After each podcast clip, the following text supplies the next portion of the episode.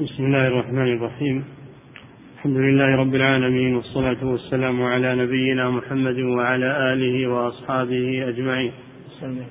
أما بعد قال المؤلف رحمه الله تعالى فإن التوحيد حقيقة أن ترى الأمور كلها من الله تعالى رؤية تقطع الالتفات عن الأسباب والوسائط فلا ترى الخير فإن التوحيد فإن التوحيد حقيقة أن ترى الأمور كلها من الله تعالى رؤية تقطع الالتفات عن الأسباب والوسائط. فلا ترى بسم الله الرحمن الرحيم.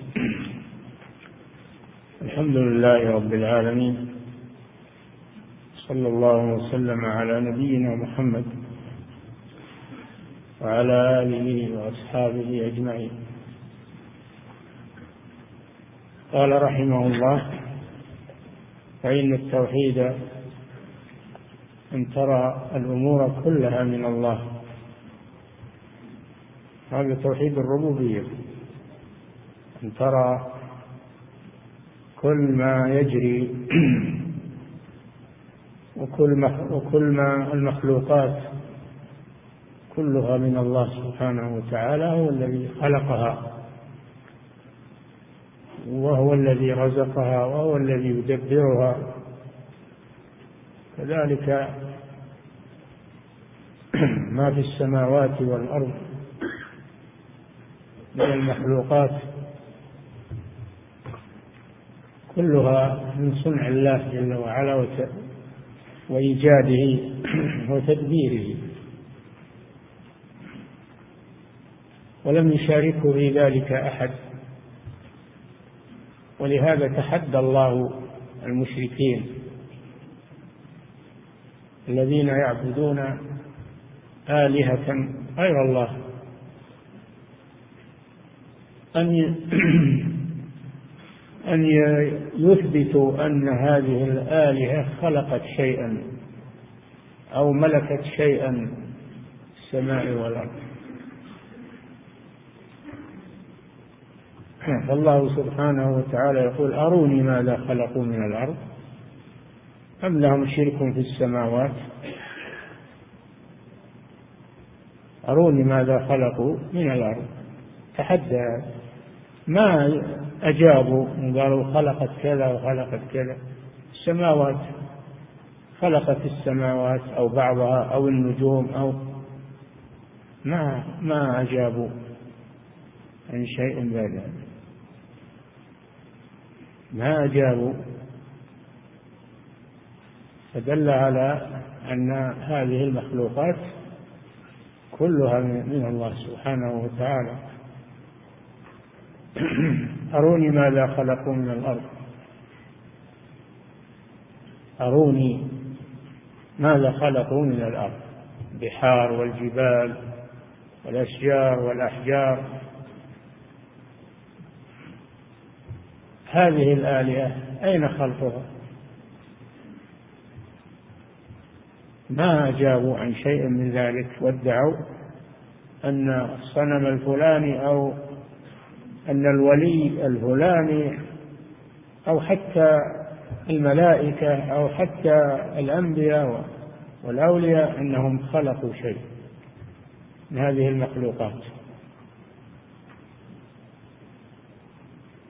الله جل وعلا أقام البرهان على وحدانيته في هذا. نعم. وأما الأسباب الأسباب نريد بها الأسباب التي يتخذها المشركون ويقولون هؤلاء شفعاؤنا عند الله الوسائط وأسباب تشفع لنا عند الله. هذا باطل. هذا باطل. أبطله الله سبحانه وتعالى. أما الأسباب التي جعلها الله أسبابا كالحركة لطلب الرزق وطلب العلم و وجميع الأسباب التي التي يعملها الناس يريدون من ورائها حصول مطالبهم المباحة. فهذه حقيقة الأسباب موجودة لكن لا يعتمد عليها في تحصيل النتائج. بل تتوكل على الله تعمل الأسباب وتتوكل على الله سبحانه وتعالى. فهذه موجودة. أما الأسباب التي تشارك الله أو تشفع عنده أو تتوسط عنده في حصول المطلوب فهذه لا حقيقة لها ليست موجودة. فإن الله ليس بينه وبين خلقه وسائر ليس بينه وبين خلقه وسائط يتوسطون عنده في أمور عباده. أما الرسل عليهم الصلاة والسلام فهم وسائط في تبليغ الوحي. فالواسطة بين الله وبين خلقه نريد بها الرسل الذين يبلغون رسالات الله وهذه موجودة ومن أنكرها كفر. وأما الوسائط التي التي تحصل المطالب من الله لمن يتوس لمن يوثقهم ويستشفع بهم ويتوسل بهم هذه باطلة. ومن أثبتها فهو كافر ولهذا يقول شيخ الإسلام تيمية رحمه الله هناك واسطة بين الله وبين خلقه من أنكرها كفر. وهناك واسطة بين الله وبين خلقه من أثبتها من أثبتها كفر. وله رسالة في هذا الواسطة بين الحق والخلق. على هذا التفصيل. نعم. فإن التوحيد حقيقة أن ترى الأمور كلها من الله تعالى رؤية تقطع الالتفات عن الأسباب والوسائط. نعم الوسائط والوسائل التي يتخذها المشركون. أنها تؤثر عند الله في حصول مطالب عباده. هذه من أثبتها كفر أن الله ليس بينه وبين عباده وسائط من هذا النوع. نعم. فلا ترى الخير والشر إلا منه تعالى. هذا يبين مراده بالوسائط أنها يقولون إنها الوسائط أنها هي تسبب لنا حصول الخير وتدفع عنا الشر. هذه هي الوسائط التي تنكر. نعم. وهذا المقام يثمر التوكل وترك شكاية الخلق وترك لومهم والرضا عن الله والتسليم لحكمه. نعم. فمن شعر بهذا أنه أن الخير والشر والنفع والضر من الله لا دخل لأحد فيه. فهذا توكل هذا هو التوكل على الله سبحانه وتعالى. واعتقاد أن كل الأمور بيده. لا يشاركه في ذلك أحد. ولهذا جاء في الحديث إن من ضعف اليقين إن من ضعف اليقين أن ترضي الناس بما يسخط الله أن ترضي الناس بما يسخط الله سبحانه وتعالى وأن وأن تلومهم وأن تمدحهم على ما أعطاك الله وأن تلومهم على ما لم يعطك الله. هذا من ضعف اليقين. المخلوق ليس بيده شيء. فإذا أعطاك الله شيئا فهو من الله. وما بكم من نعمة فمن الله. و فأعتقد هذا أن جميع الأمور كلها من الله. وما شاء كان وما لم يشاء لم يكن. وإذا فاتك شيء فلا تلوم الناس. اعلم أن الله لم يقدره لك. اعلم أن الله لم يقدره لك.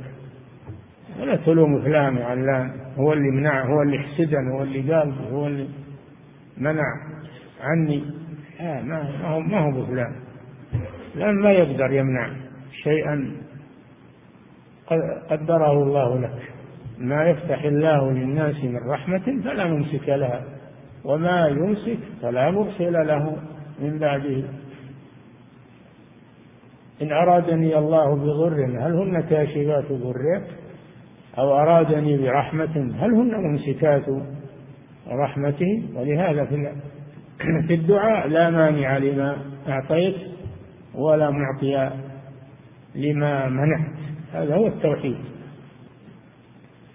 نعم.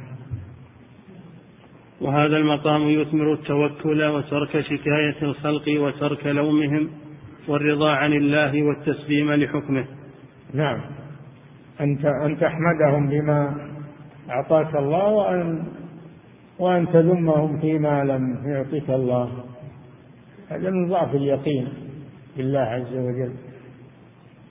نعم. وإذا عرفت ذلك فاعلم أن الربوبية منه تعالى والعبادة والتأله من عباده له سبحانه.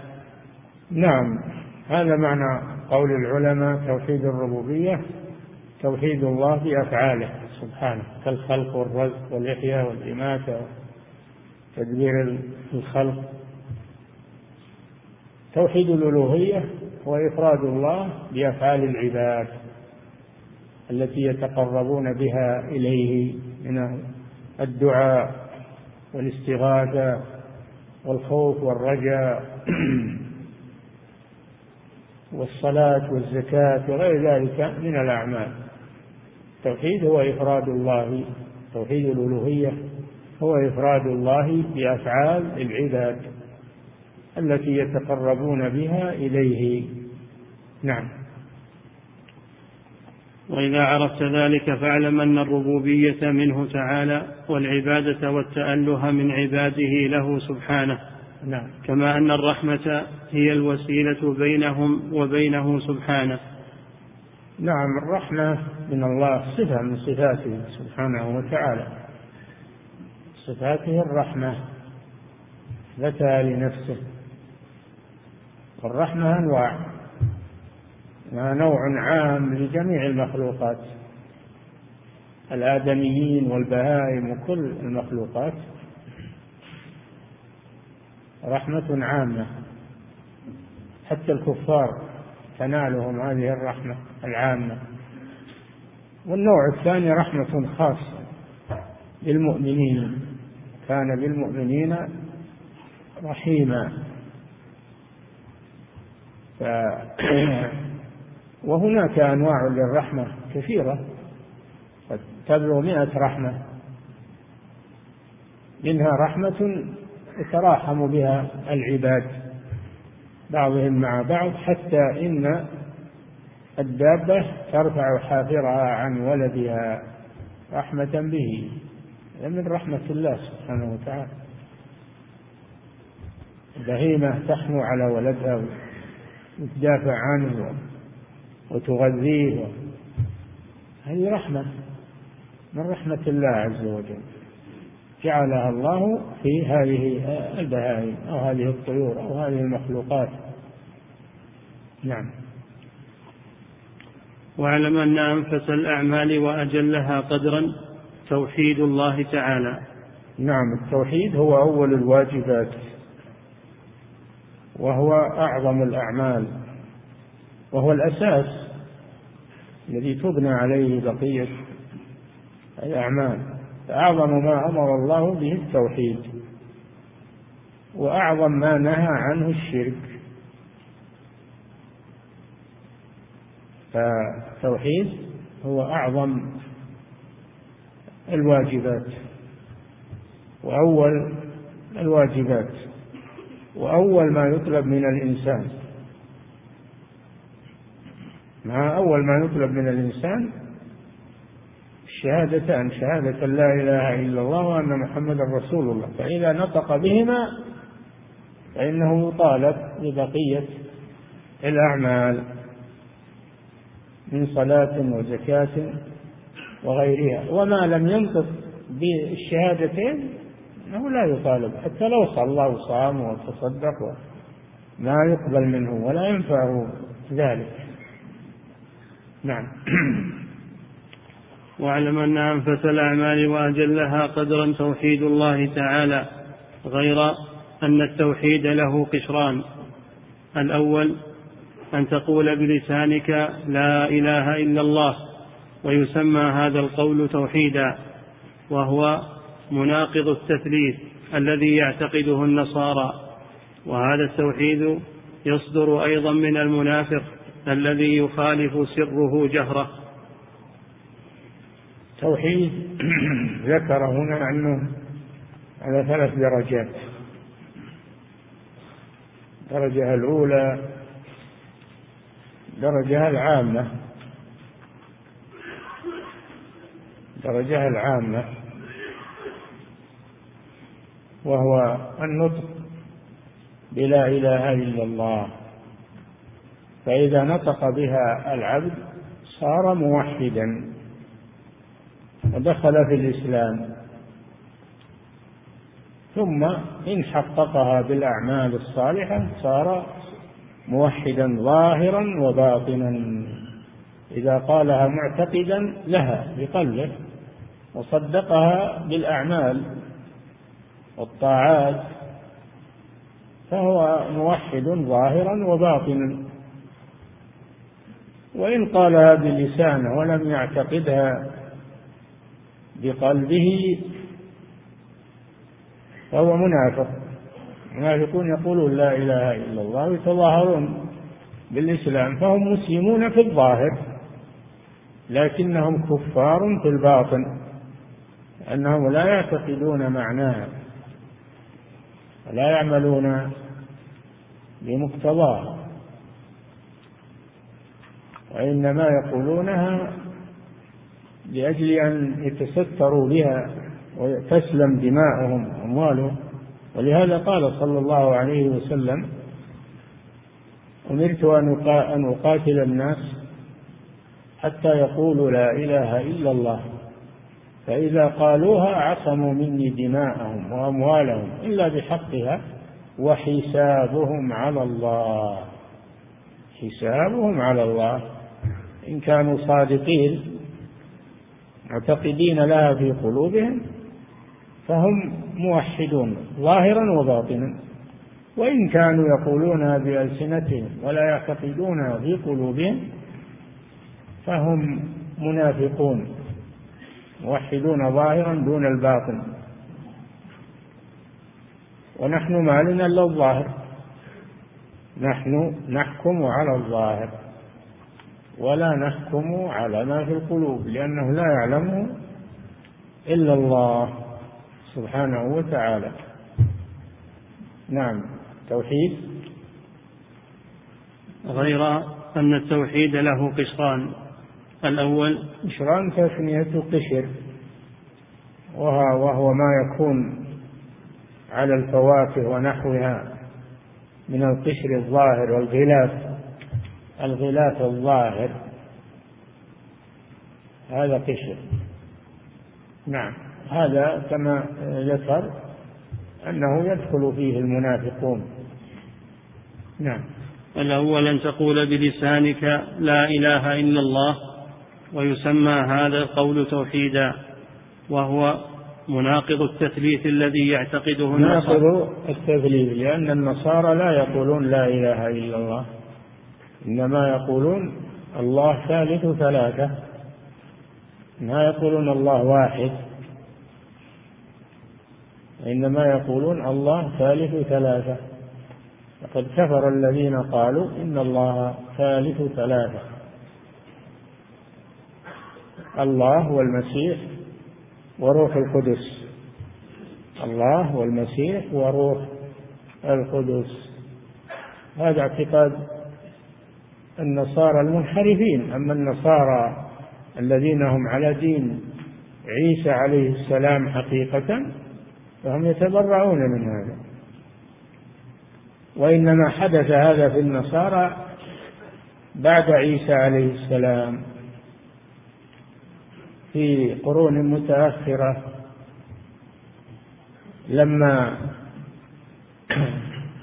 لما جاء يهودي يقال له بلس كان يهوديا ثم تظاهر بالنصرانية ومحبة المسيح بزعمه ليفسد دين المسيح فأدخل عليهم التثليث. أدخل عليهم هذه العقيدة الباطلة. كما أدخل عليهم تغييرات في دينهم. هذا يهودي. تظاهر بالنصرانية ليقلب دين المسيح عليه السلام. فما عليه غالب النصارى اليوم هو هذا الدين الباطل الذي ليس هو دين المسيح عليه السلام. ولذلك لا لا يجوز أن يقال مسيحيون بل يقال نصارى كما هو في القرآن. نصارى النصارى منهم من هو محب ومنهم من هو مبطل. فلا إله إلا الله تبطل عقيدة النصارى لأنهم يقولون الآلهة ثلاثة وهذه الكلمة تبطل ما آه، أن يكون هناك إله غير الله جل وعلا. واضح إبطالها للتثليث وإبطالها أيضا لدين المشركين عموما. نعم. وهو مناقض التثليث الذي يعتقده النصارى وهذا التوحيد يصدر أيضا من المنافق الذي يخالف سره جهره. نعم. والقشر الثاني أن لا يكون في القلب مخالفة ولا إنكار لمفهوم هذا القول بل يشتمل القلب على اعتقاد ذلك والتصديق به. وهذا هو توحيد عامة الناس. هذا فيه نظر لأن عامة المسلمين ليس توحيدهم كشرا لما توحيدهم توحيد صحيح لكنه توحيد مجمل توحيد مجمل. فهم مسلمون حقيقة مؤمنون لكن لكونهم عواما ولم يتعلموا يكون توحيدهم مجملا. والثالث توحيد أهل العلم وأهل البصيرة وهو توحيد مفصل. التوحيد درجات الأولى توحيد المنافقين وهذا باللسان فقط. توحيد عامة الناس وهذا باللسان والقلب لكنه مجمل. والثالث توحيد مفصل وهذا توحيد الخواص من الأمة من أهل العلم. نعم. ولباب التوحيد أن يرى الأمور هذا الثالث هذا القسم الثالث مقابل القشر. اللباب مقابل القشر. ولكن كما ذكرت لكم هذا التقسيم فيه نظر. نعم. ولباب التوحيد أن يرى الأمور كلها لله تعالى ثم يقطع الالتفات. بعض المعلقين يقول أن هذا الكلام نقله من الغزالي في إحياء علوم الدين. هذا الكلام وهذا التقسيم نقله المؤلف من إحياء علوم الدين للغزالي والغزالي عنده وعنده عنده وعنده. نعم. ويباب التوحيد أن يرى الأمور كلها لله تعالى ثم يقطع الالتفات عن الوسائط وأن يعبدوه سبحانه عبادة يفرد بها ولا يعبد غيره. باب التوحيد. نعم. يعني التوحيد توحيد العلماء وأهل العلم والبصيرة. نعم. توحيد المفصل. نعم. ولباب التوحيد أن يرى الأمور كلها لله تعالى ثم يقطع الالتفات عن الوسائط وأن يعزف الوسائط الباطلة الوسائط الباطلة. نعم. وأن يعبدوه سبحانه عبادة يفرد بها ولا يعبد غيره. هذا توحيد الألوهية أن يعبدوه عبادة يفرد الله بها ولا يعبد معه غيره. هذا هو التوحيد الحقيقي. نعم. ويخرج عن هذا التوحيد اتباع الهوى فكل من اتبع هواه فقد اتخذ هواه. يخرج, يخرج عن هذا. نعم. ويخرج عن هذا التوحيد اتباع الهوى. فكل من اتبع هواه فقد اتخذ هواه معبوده. نعم. من من تبع هواه فيما يخالف أمر الله سبحانه وتعالى فقد عبد هواه. قال تعالى أفرأيت من اتخذ إلهه هواه؟ أفأنت تكون عليه وكيلا؟ رأيت من اتخذ إلهه هواه اضله الله على علم وختم على قلبه وسمعه ختم على سمعه وبصره وجعل على قلبه غشاوة. فمن يهديه من بعد الله؟ وفي الحديث الذي ذكره النووي في الأربعين لا يؤمن أحدكم حتى يكون هواه تبعا لما جئت به. فالذي يأخذ من الشرع ما يوافق هواه ورغبته ويترك ما يخالف هواه ورغبته هذا اتخذ إلهه هواه والعياذ بالله. وهذا يقع فيه خصوصا في هذا الزمان يأخذون ما يوافق أهواءهم ويرضيهم وما يخالف أهواءهم ورغباتهم يرفضونه ويتركونه.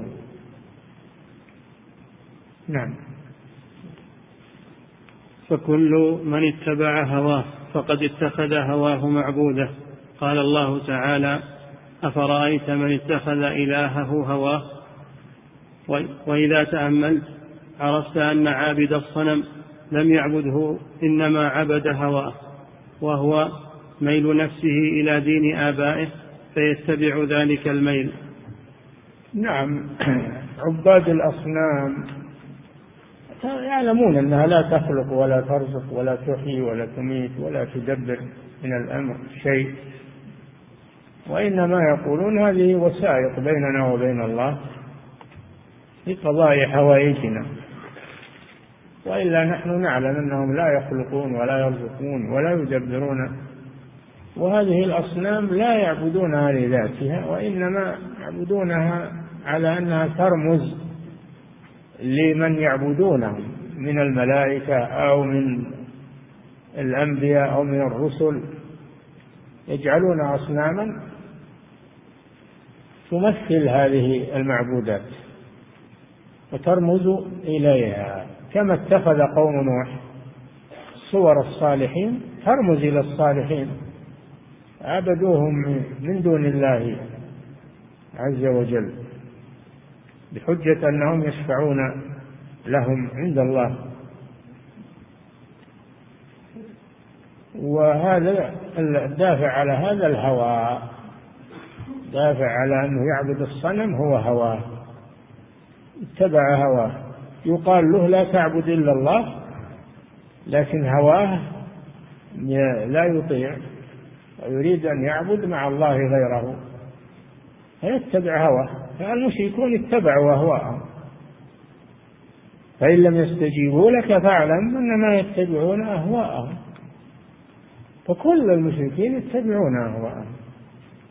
ما اتبعوا كتابا أو سنة أو دليلا إنما اتبعوا ما تهواه أنفسهم.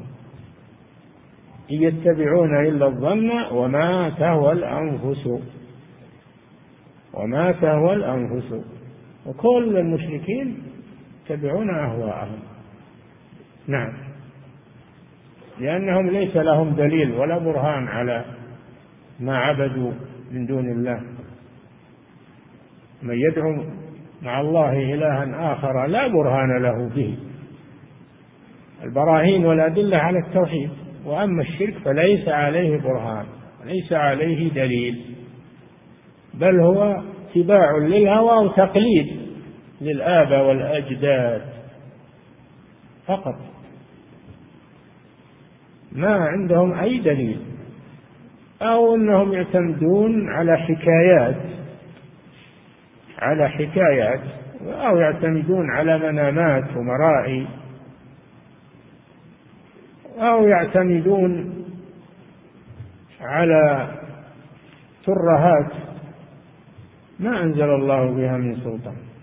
يعتمدون النهاية يقولون هذا ما عليه آباؤنا. إذا إذا أغرقوا في إذا أغرقوا في طلب الدليل والبرهان ولا وهم لا يجدون شيء قالوا هذا هذا وجدنا عليه آباؤنا.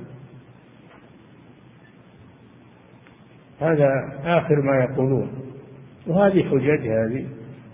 فالذين يعبدون غير الله إما أن يعتمدوا على على كذب وحكايات مكذوبة ملصقة وإما أن يعتمدوا على مرائي رؤي فلان في المنام وأنه فعل كذا وأعطى كذا مرائي شيطانية. وإما أنهم يعتمدون على أحاديث مكذوبة. يجيبون أحاديث مكذوبة ويحتجون به ويرفضون الأحاديث الصحيحة في البخاري ومسلم عند الأئمة يرفضون ويبحثون عن الأحاديث المكذوبة ويحتجون بها. ولذلك تجد كتبهم مشحونة بمثل هذه الأمور. في النهاية آخر المطاف كما يقولون يقولون هذا ما وجدنا عليه آباءنا. نعم.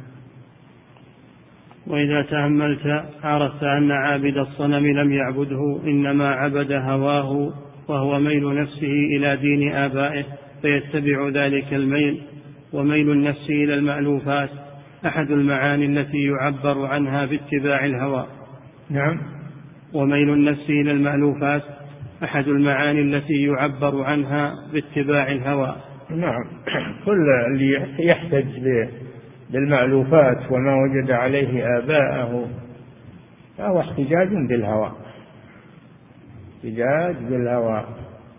وكل المشركين تبعوا أهواءهم لأنهم لم يعتمدوا على دليل ولا على برهان لا عقلي ولا سمعي ولا شرعي.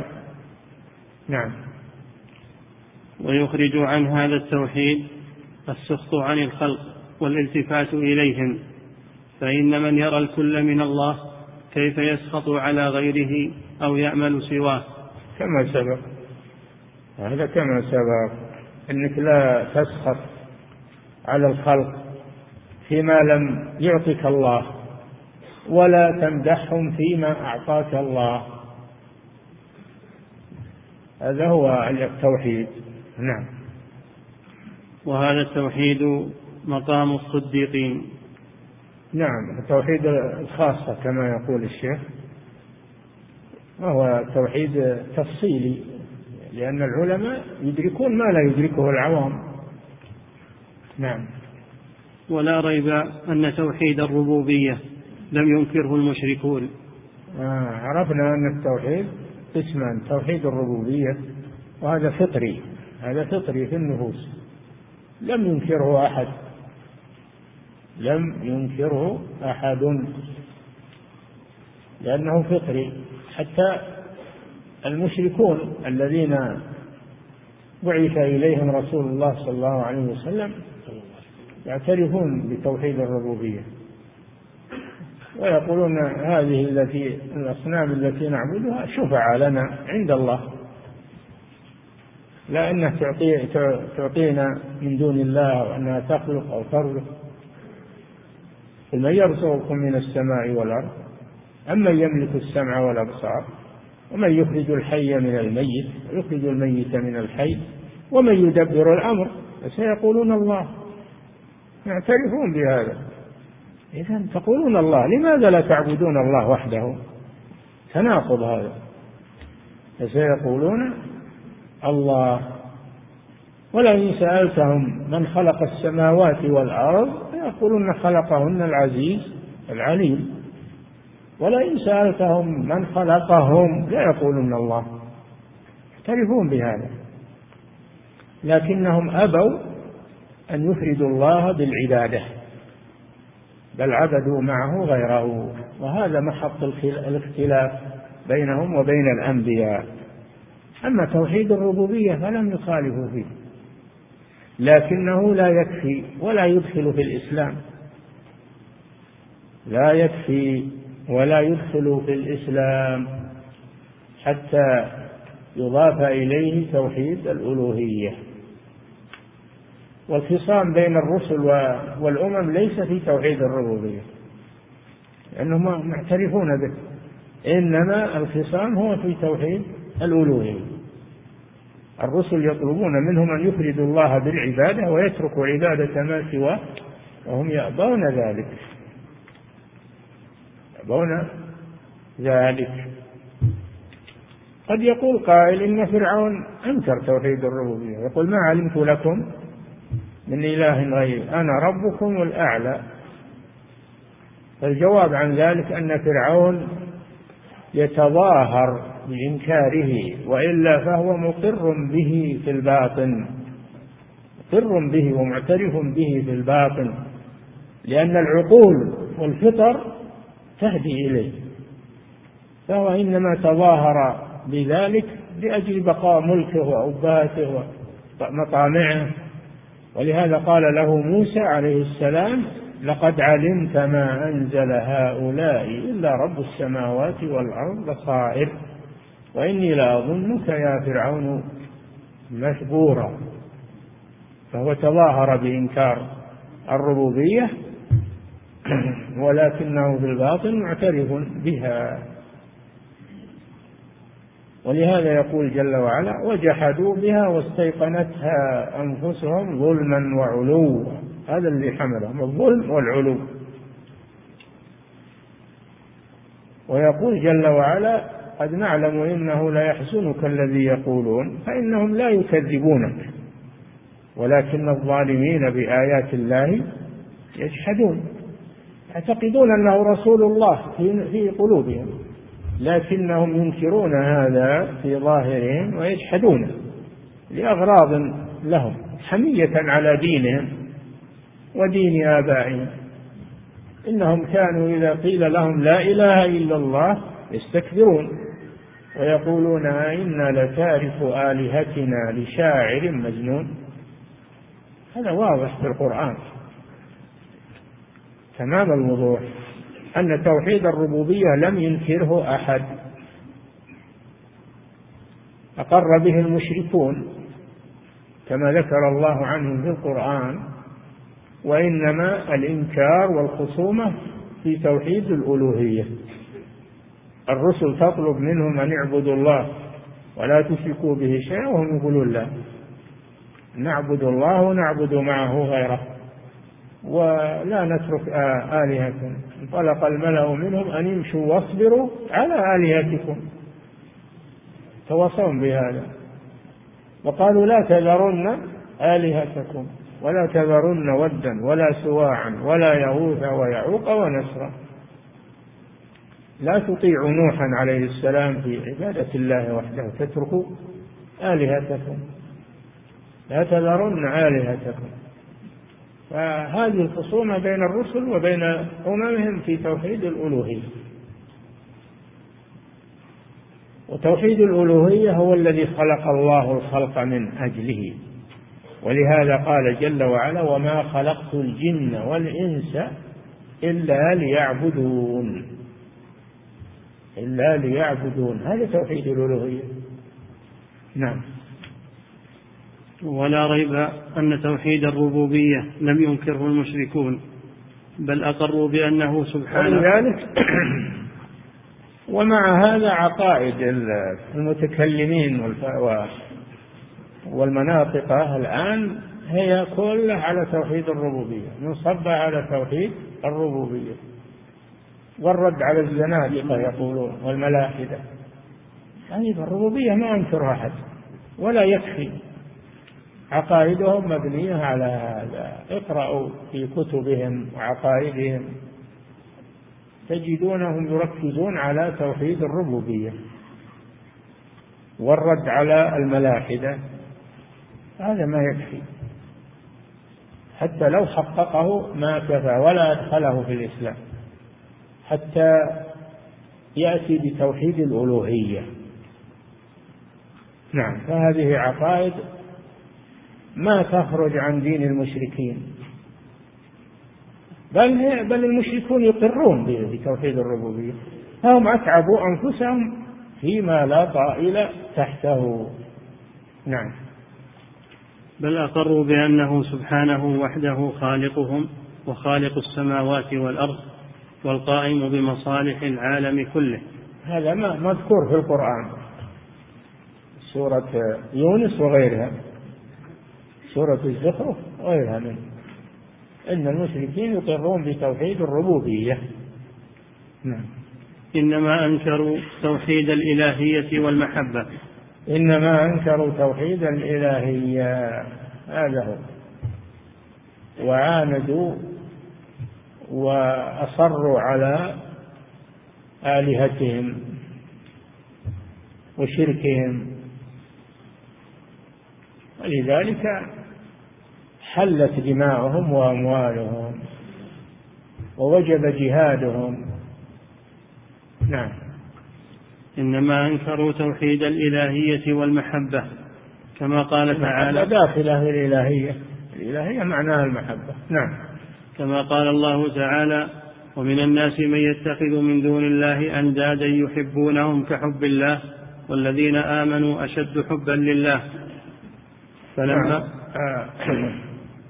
الموحدون أحبوا الله وحده فقط لم يحبوا معه غيره محبة عبادة وذل وخضوع المشركون يحبون الله ويحبون معه غيره ولذلك قال جل وعلا والذين آمنوا أشد حبا لله أشد من المشركين حبا لله لأن المشركين يحبون الله ويحبون معه غيره فلم يخلصوا له في المحبة.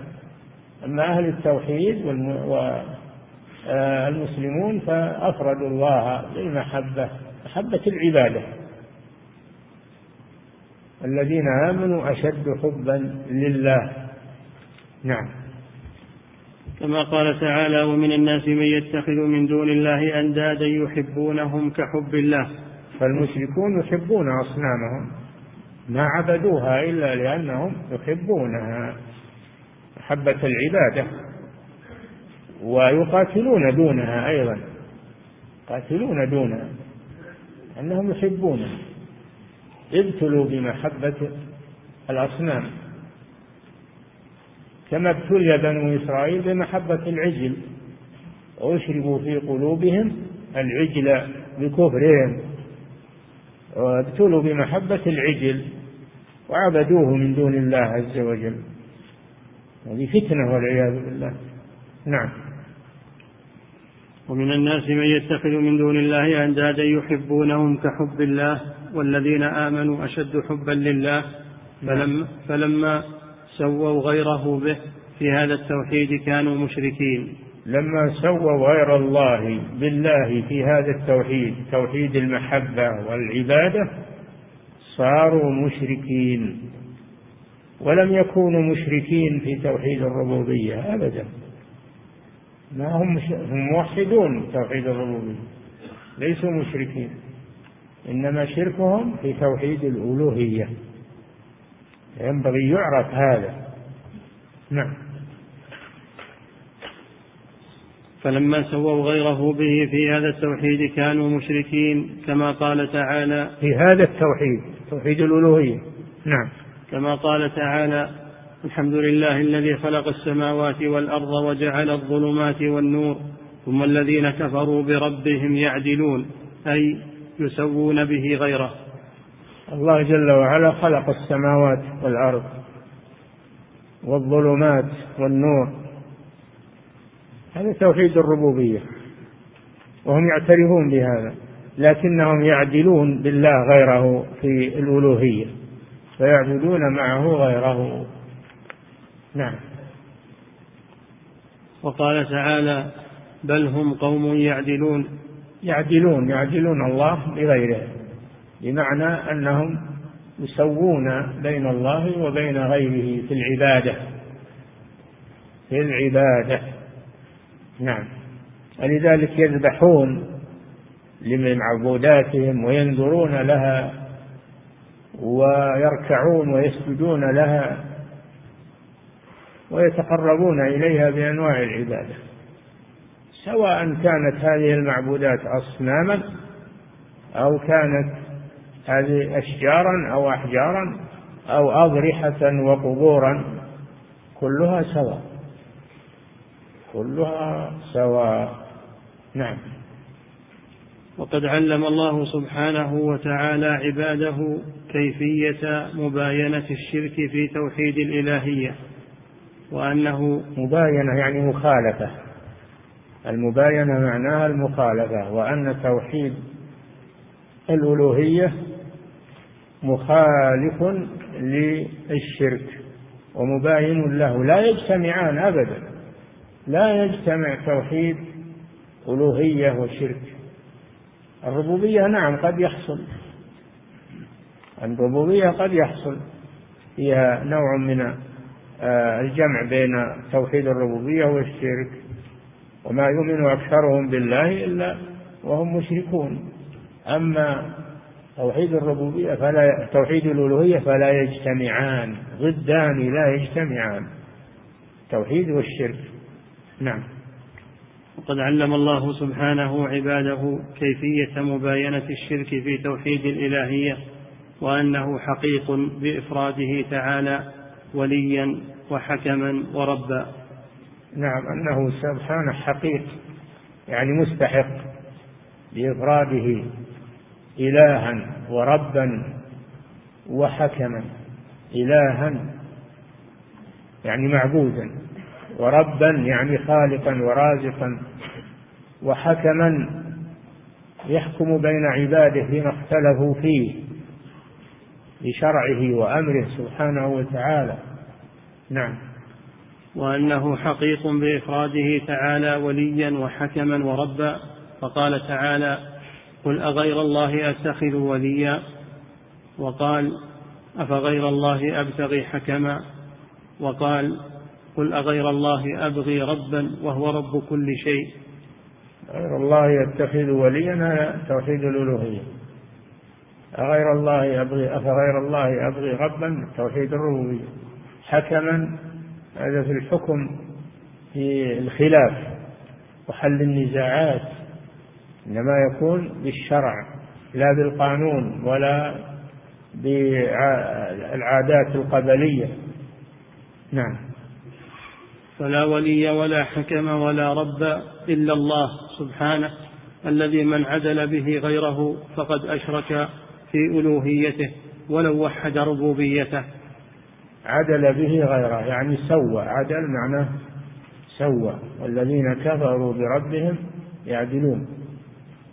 ويقول أهل النار يوم القيامة تالله إن كنا لفي ضلال مبين إذ نسويكم برب العالمين. يقولون لمن عبدوهم معهم في النار؟ تالله إن كنا لفي ضلال مبين. يعني في الدنيا إذ نسويكم برب العالمين. هذا هو العدل يعني التسوية بين الخالق والمخلوق.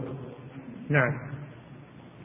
فلا ولي ولا حكم ولا رب إلا الله الذي من عدل به غيره فقد أشرك في ألوهيته ولو وحد ربوبيته. ولو وحد ربوبيته. توحيد الربوبية ما يكفي. وإلا يكون كفار قريش موحدين. لو كان يكفي. لكنه الرسول صلى الله عليه وسلم طالبهم بتوحيد الألوهية. واحتج عليهم احتج عليهم بتوحيد الربوبية. نعم. فتوحيد الربوبية هو الذي اجتمعت فيه الخلائق مؤمنها وكافرها. لم ينكره أحد لم ينكره أحد. الكفار والمشركون وكلهم يعترفون به. نعم.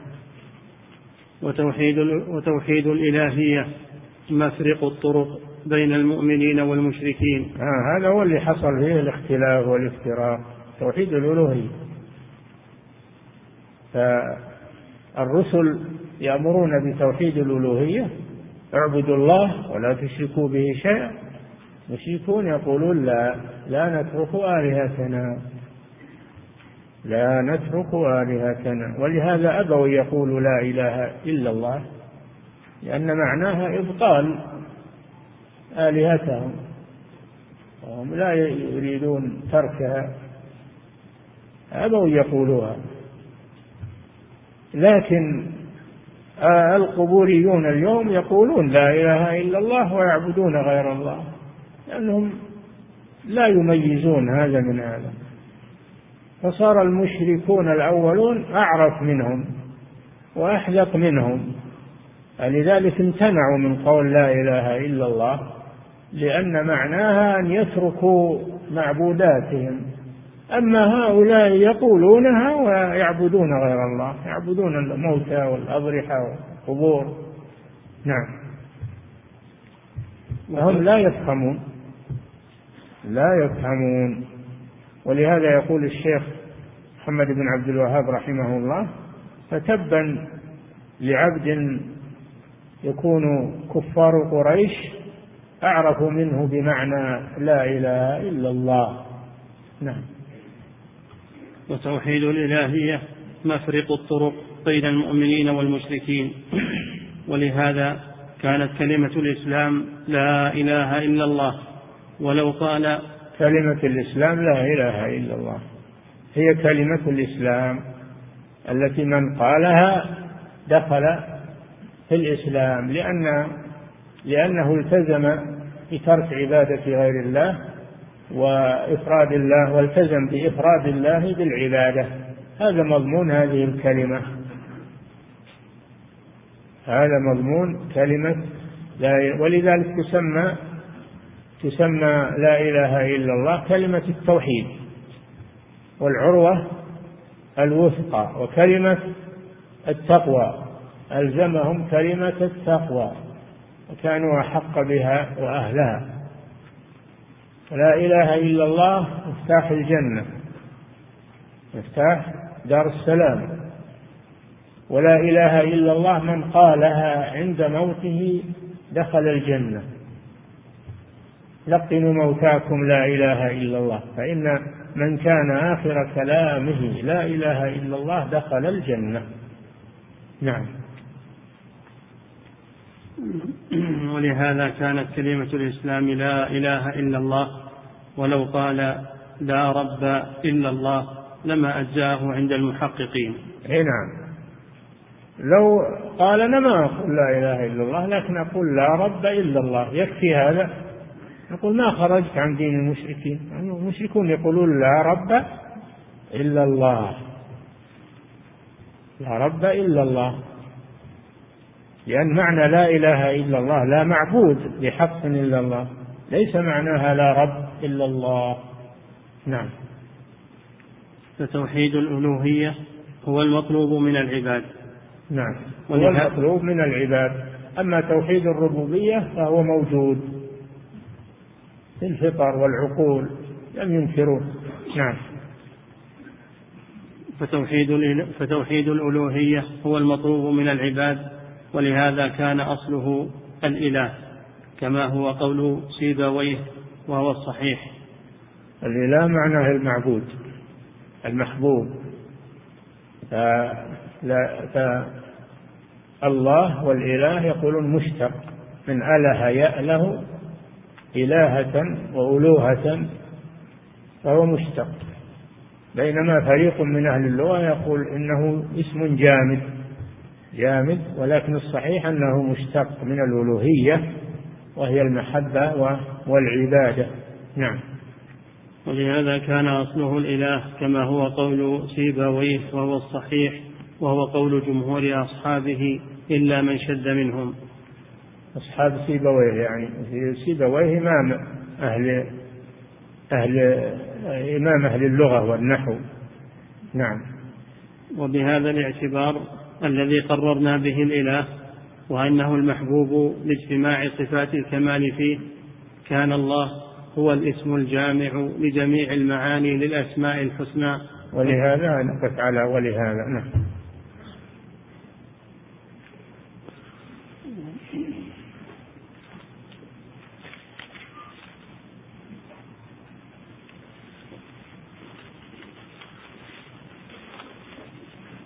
يقول فضيلة الشيخ وفقكم الله. يقول في نسختي يقول المؤلف الرحمة هي الوصلة بينهم أي العباد وبينه عز وجل. وفي نسخة القارئ الرحمة هي الوسيلة فأيهما أصح؟ كله صحيح الوسيلة والوصلة. الوصلة معناها الوسيلة. نعم لا حرج في ذلك. نعم. لذلك يقول حفظك الله إن الربوبية منه تعالى والعبادة والتأله من عباده له. يقول هذا في نسخة القارئ وأما في نسختنا إن الربوبية منه تعالى لعباده والتأله من عباده له سبحانه. هل هناك فرق بينهما؟ لا لا فرق بينهما. الربوبية توحيده بأفعاله سبحانه والألوهية توحيده بأفعال العباد. نعم. ويقولون حفظك الله هل هناك نسخة معتمدة تنصح بها؟ هذه النسخة التي معكم هذه محققة أو مصححة. نسختان محققتان ومصححتان وعليهما تعليقات مفيدة. نعم نسخة تحقيق العمران والنسخة الثانية. تحقيق واحد من الإخوان من المصريين. نعم. يقول فضيلة الشيخ وفقكم الله إذا قال العبد بلسانه لا إله إلا الله وهو, من وهو ممن ينتسب إلى الإسلام ويعيش في بلاد الإسلام ولكنه لا يعرف معناها ولا يعرف أنها تعني البراءة مما يعبد من دون الله حيث إنه جاهل بمعناها فهل يحكم بإسلامه؟ يحكم بإسلامه يوضح له معناها ويشرح له معناها حتى يعتقده ويعمل به. نعم. يقول فضيلة الشيخ وفقكم الله هل يجوز صرف التوكل لغير الله فيما يقدر عليه العباد؟ لا التوكل لا يكون إلا على الله سبحانه وتعالى. وعلى الله فتوكلوا هذا حصر أي لا تتوكلوا على غيره. أما التوكيل وهو التفويض هذا شيء آخر. نعم. يقول فضيلة فرق بين التوكل والتوكيل. نعم. يقول فضيلة الشيخ وفقكم الله ذكرتم حفظكم الله أن ما قام به المؤلف من تقسيم التوحيد من قوله إن التوحيد له قشران لأن هذا التقسيم فيه نظر. هذا التقسيم تقسيم ما فيه نظر التقسيم في قوله إن توحيد العامة أنه قشر ليس قشرا توحيد العامة صحيح. وإن كان مجملا نعم. فالعامة على حق وعلى دين عامة المسلمين. أجلتم تكفرون العوام الآن؟ ما هو صحيح. نعم. يقول فضيلة الشيخ وفقكم الله. في كتاب تيسير العزيز الحميد ذكر المؤلف رحمه الله أن التوحيد قسمان توحيد الطلب والقصد وتوحيد المعرفة والإثبات. فما معنى ذلك وفقكم؟ هذا هو معناه توحيد الربوبية وتوحيد الألوهية. توحيد الربوبية هو المعرفة والإثبات يسمى التوحيد العلمي. توحيد الألوهية توحيد الطلب والقصد. تطلب من الله وتقصد الله جل وعلا بأعمالك تخلصها له. نعم. فالمعنى واحد وإن اختلفت العبارات. نعم. يقول فضيلة الشيخ وفقكم الله الملاحدة ألا يعتبرون منكرين لتوحيد الربوبية؟ منكرين في الظاهر إلا في الباطن ما هنا عاقل ينكر توحيد الربوبية لأنه يعلم أن ما هنا مخلوق إلا وله خالق. أبدا. أم خلقوا من غير شيء؟ أم هم الخالقون؟ أم خلقوا السماوات والأرض؟ بل لا يوقنون. العاقل ما يمكن أنه يجحد الخالق لأن كل مخلوق لا بد له من خالق. كل مفعول لا بد له من فاعل. شيء معروف. حتى البهائم تدرك هذا. البهائم تدرك هذا؟ ولذلك لو ضربها شيء وهي غافلة التفت وش من هل يضربها لأن فطرتها تدل تدلها على أن هذه الضربة لها لها ضارب مؤثر إلا إنسان هبول مختل العقل هذا ما ما ما يعتبر. لكن العاقل يدرك هذا. نعم. وأن هذا الكون ما وجد بنفسه. ولا وجدته الطبيعة كما يقولون. ما له موجد وخالق. نعم. يقول فضيلة الشيخ وفقكم الله هل يصح أن نقول إن إطلاق لفظ التوحيد على ما يعتقده المنافقون إنه إطلاق مجازي؟ توحيد في اللفظ توحيد في اللفظ لا في الاعتقاد. توحيد المنافقين توحيد في اللفظ والظاهر لا في الاعتقاد. نعم أما مجازي مجاز والحقيقة هذا شيء آخر. هذا عند البلاغيين أن الكلام ينقسم إلى حقيقة ومجاز والمجاز ينقسم إلى مجاز مرسل و... وإلى كناية وإلى وإلى إلى آخره تفاصيل ما لنا فيها نعم. يقول فضيلة الشيخ وفقكم الله المشركون في زمن النبي صلى الله عليه وسلم أنكروا البعث بعد الموت. تقول المشركون في زمن النبي صلى الله عليه وسلم أنكروا البعث بعد الموت. فهل البعث بعد الموت يدخل في توحيد الربوبية؟ وهل يقال إن المشركين قد أقروا بتوحيد الربوبية جملة؟ نعم أنكروا البعث لأنهم يستبعدون أن العظام الرميم تعود كما كانت وأن التراب بعد ما يصير الإنسان تراب يعود كما كان فهذا شك في قدرة الله جل وعلا تعجيز لله. فهو نقص في توحيد الربوبية. نعم. يقول فضيلة الشيخ وفقكم الله نريد نصيحة في من عنده وساوس خاصة أن هذه الوساوس تكون في بعض الأحيان في صفات الله سبحانه وتعالى. فما نصيحتكم لذلك؟ نصيحتنا أن يتعلم التوحيد وأن يستعيذ بالله من الشيطان ويترك الوساوس. نعم. يقول فضيلة الشيخ وفقكم الله ما المراد بمرجئة الفقهاء؟ وهل ما المراد بمرجئة الفقهاء؟ وهل هم من أهل السنة؟ نعم مرجئة الفقهاء هم أهل الكوفة. فقهاء الكوفة أو بعض فقهاء الكوفة ومنهم الحنفية ومنهم الحنفية. الحنفية من أهل السنة لكن في هذه المسألة في هذه المسألة خالفوا أهل السنة وإلا هم يقرون بتوحيد بتوحيد الأسماء والصفات ويثبتون هذا ويثبتون القدر ويثبتون فهم عقيدتهم عقيدة أهل السنة. لكن في هذه الجزئية خالفوا أهل السنة هذه سموا مرجئة الفقهاء أو مرجئة أهل السنة. نعم. لأن المعتزلة والجهمية ما هم من أهل السنة. نعم. يقول فضيلة الشيخ وفقكم الله من يقول لا إله إلا الله وهو لا يصلي البتة فهل يعد مسلما؟ لم يقم بحقها لم يقم بحق لا إله إلا الله وأعظم حقوقها الصلاة. ولهذا الصلاة جاءت بعد الشهادتين. جاءت بعد الشهادتين. وما معنى لا إله إلا الله؟ معناها العبودية وأعظم العبودية الصلاة.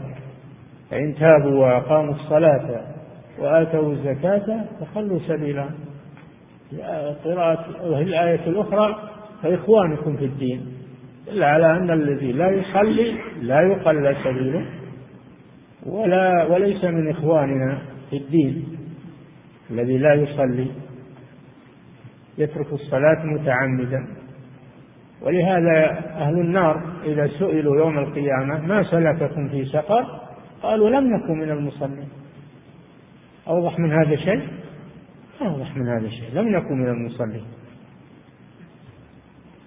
والله جل وعلا أخبر عن الكفار. وإذا قيل لهم اركعوا لا يركعون. قيل لهم اركعوا يعني صلوا. عبر عن الصلاة بالركوع لأنه أعظم أركان لا يركعون. فالذي لا يصلي هذا كافر بين العبد وبين الكفر ترك الصلاة. هذا حديث صحيح. نعم. فضيلة الشيخ وفقكم الله لما حرف اليهود والنصارى ما أنزل الله عليهم من التوراة والإنجيل فهل يسمون فهل يسمون أهل كتاب إلى الآن؟ أي نعم يسمون أهل الكتاب إلى يوم القيامة وإن حرفوه لأنه حجة عليهم ولهذا الله جل وعلا يناديهم يقول يا أهل الكتاب من باب التعيير لهم كيف أنتم أهل الكتاب؟ وترتكبون هذه الأمور. نعم.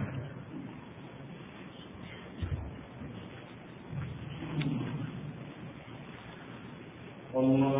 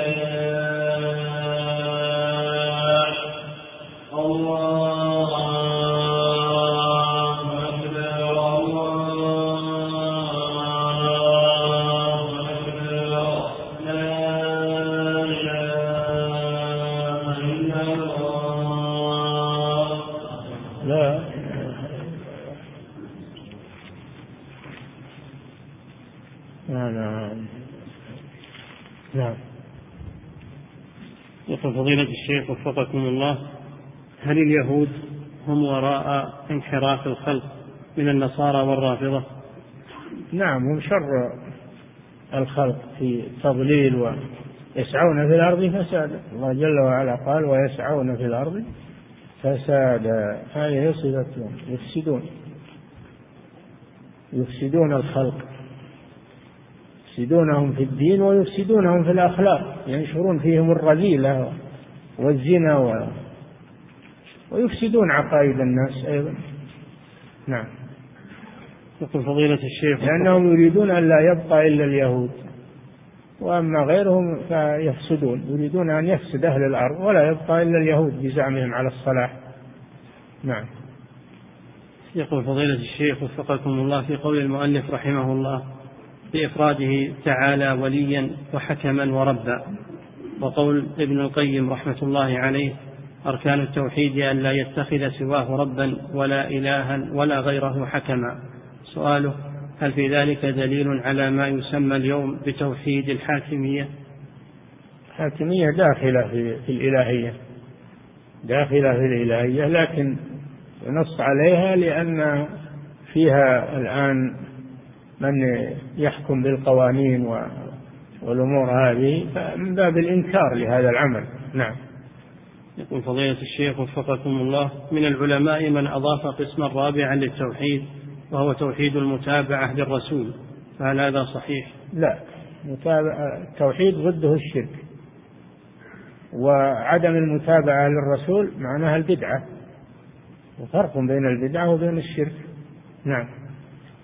يقول فضيلة الشيخ وفقكم الله متى يكون من اتخذ إلهه هواه كافرا أو مشركا.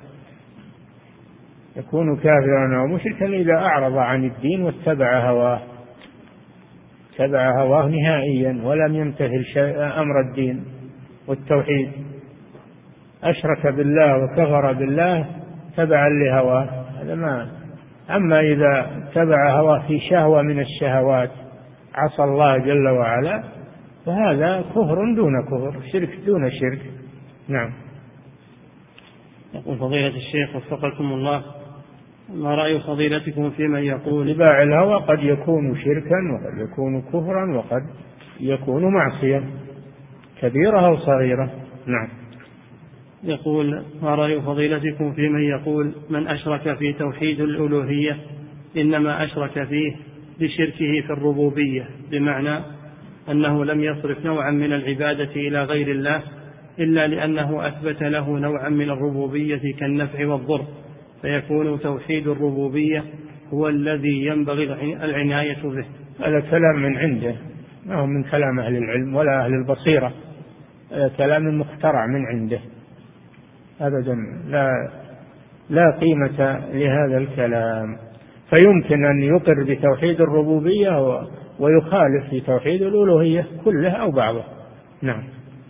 يقول فضيلة الشيخ وفقكم الله عرفنا أن توحيد الألوهية هو الذي يدخل في الإسلام وأن توحيد الربوبية لم ينكره أحد. وقلتم حفظكم الله إن دلائل التوحيد ظاهرة وإن الشرك لا دليل عليه. ولكن خرج علينا في بلادنا بعض الدعاة يقولون بأن هؤلاء المشركين عباد القبور إنهم معذورون بجهلهم حتى تقام عليهم الحجة. وهؤلاء يا فضيلة الشيخ القبوريون لا يعترفون أصلا بمن يقيم عليهم الحجة ويتهمونه بأنه وهابي. فما الحكم في هؤلاء؟ الحكم أن الحجة قائمة ولله الحمد. تقام عليهم الحجة؟ نعم نقول نعم قامت عليهم الحجة ببعثة الرسول صلى الله عليه وسلم. وها هم يقرون برسالة الرسول ويزعمون أنهم يتبعونه. فقامت عليهم الحجة. قامت عليهم الحجة. ويقرؤون القرآن ويحفظونه قامت عليهم الحجة. وأوحي إلي هذا القرآن لأنذركم به ومن بلغ بلغهم القرآن. فالحجة قائمة عليهم. نعم. يقول فضيلة الشيخ وفقكم الله كثيرا ما يقول المخالفون لأهل السنة إننا نحن أهل السنة نعتمد فقط على شيخ الإسلام ابن تيمية وعلى أئمة الدعوة رحمة الله عليهم جميعا وإنهم جاءوا بشيء جديد مخالف للسلف. فهل ترشدنا يا فضيلة الشيخ إلى كتب تؤيد ما يقوله شيخ الإسلام وأئمة الدعوة؟ سواء في الاعتقاد أو في غيره. هل يقول أنهم خالفوا السلف يجيب لنا شيء خالفوا فيه السلف يحدد لنا. أما أنه يتهمهم بالجزاف كذا فلا يقبل منه هذا صاحب هوى. إن كان صادقا يحدد لنا ما خالفوا فيه السلف. حدد لنا هذا نشوف. لكن أنى له هذا. نعم. يقول فضيلة الشيخ وفقكم الله يقول السائل يقول أنا من فرنسا وزوجتي قد ارتدت عن دين الإسلام ولي منها ثلاثة أطفال فطلقتها ثلاثة وأطفالي قد بقوا معها وتمنعهم من أن يتعلموا دين الإسلام. يقول إذا أخذتهم منها وسافرت بهم إلى بلد إسلامي سوف تلحقني أو تلاحقني الحكومة وربما يصيبني الضرر. سؤاله ما نصيحتكم له في هذه الحال؟ خلص أولادك منها. نصيحتنا أن أنت تخلص أولادك منها بأي وسيلة. والله يعينك على هذا. نعم. يقول فضيلة الشيخ وفقكم الله رجل يسأل في مسألة الهجرة هل يجب على المهاجر من بلاد الكفر إلى بلاد الإسلام؟ رجل؟ رجل يسأل في في مسألة الهجرة. نعم. هل يجب على المهاجر من بلاد الكفر إلى بلاد الإسلام؟ ألا يرجع إلى بلاده أو إلى بلده الأصلي الكافر ولو لأجل المحافظة على صلة الرحم أو لأجل العمل أو للعلاج هناك. نعم المهاجر لا يرجع إلى بلد الكفر رجوع إقامة واستقرار بعد إذا انقذه الله منها ولكنه يرجع لحاجة ويرجع لا بأس بذلك. الصحابة هاجروا من مكة إلى المدينة وكانوا يسافرون إلى مكة لحوائجهم ويرجعون إلى المدينة ولا يستقرون في مكة. نعم. يقول فضيلة الشيخ وفقكم الله هل من الممكن أن يرسل الله سبحانه وتعالى ملكا من الملائكة؟ هل؟ هل من الممكن شرعا أن يرسل الله ملكا من الملائكة إلى رجل لأجل أمر يخصه كما أرسل الله ملكا إلى الرجل الذي زار أخا له كان يحبه في الله. إحنا ما نفرض على الله جل وعلا ما ما نقول إلا بالدليل. ما نقول إلا بالدليل ولا نقول يمكن هذا أو لا يمكن. لا نعلم الله أعلم بذلك. نعم. يقول فضيلة الشيخ وفقكم الله هل من انتهى إلى مذهب إلحادي يعد كافرا بمجرد الانتماء؟ نعم من انتمى إلى مذهب كافر فهو كافر. فهو كافر. من انتمى إلى الكفر فهو كافر. وش بعد هذا؟ ما بعد هذا شيء. نعم. المسلم يتبرأ من دين المشركين ولا ينتمي إليه أبدا. يتبرأ منه. وش معنى الولاء والبراء إذا كفرنا بكم. وبدا بيننا وبينكم العداوة والبغضاء أبدا حتى تؤمنوا بالله وحده. لا ينتمي إلى دين الكفر ولا ينتسب إليه بعد إذ أنقذه الله منه. تبرأ منه. نعم. يقول فضيلة الشيخ وفقكم الله إذا دخلت الصلاة والإمام جالس بين السجدتين فكم أكبر تكبيرة لأجلس معه؟ تكبر تكبيرة الإحرام وأنت واقف. تكبر تكبيرة الإحرام وأنت واقف. ثم تكبر تكبيرة الانتقال هذه سنة. تكبيرة الإحرام لا بد منها ولا تصح الصلاة بدونها وأنت واقف. ثم تكبيرة الانتقال في هذا الموضع سنة إن جئت بها وإلا فليست بلازم. نعم. يقول فضيلة الشيخ وفقكم الله يقول هناك مسجد مخالف لجهة الكعبة. بأربعين درجة تقريبا فما حكم الصلاة في مثل هذا المسجد؟ وين هو فيه؟ ما ذكر شيء راجع الجهة المسؤولة عن المساجد. وتشوف الوضع في هذا المسجد هذا من شؤون إدارة المساجد. نعم. يقول فضيلة الشيخ وفقكم الله هل يصح أن يدعو الإنسان على أخيه المسلم في الطريق استدلالا بحديث؟ هل؟ هل هل يصح أن يدعو الإنسان على أخيه المسلم في الطريق؟ في الطريق. في الطريق؟ نعم. كيف في الطريق؟ استدلالا بحديث من آذى المؤمنين في طرقهم وجبت عليه لعنتهم. نعم إذا آذاهم في طرقهم وسدها عليهم أو لوثها عليهم فهو مستحق للدعاء عليه لأنه ظالم. لأنه ظالم وهو الذي سبب على نفسه دعوة المسلمين. نعم. يقول فضيلة الشيخ وفقكم الله هل يجوز أن نسلم على دعاة البدعة؟ إذا كانت بدعتهم تقتضي الكفر فلا يسلم عليهم. أما إذا كانت بدعتهم دون الكفر فإن كان في هجرهم ردعا آه، إن كان في هجرهم ردع لهم يهجرهم إذا لم يكن فيه ردع لهم فيسلم عليهم وينهاهم عن البدعة ويبين لهم. نعم.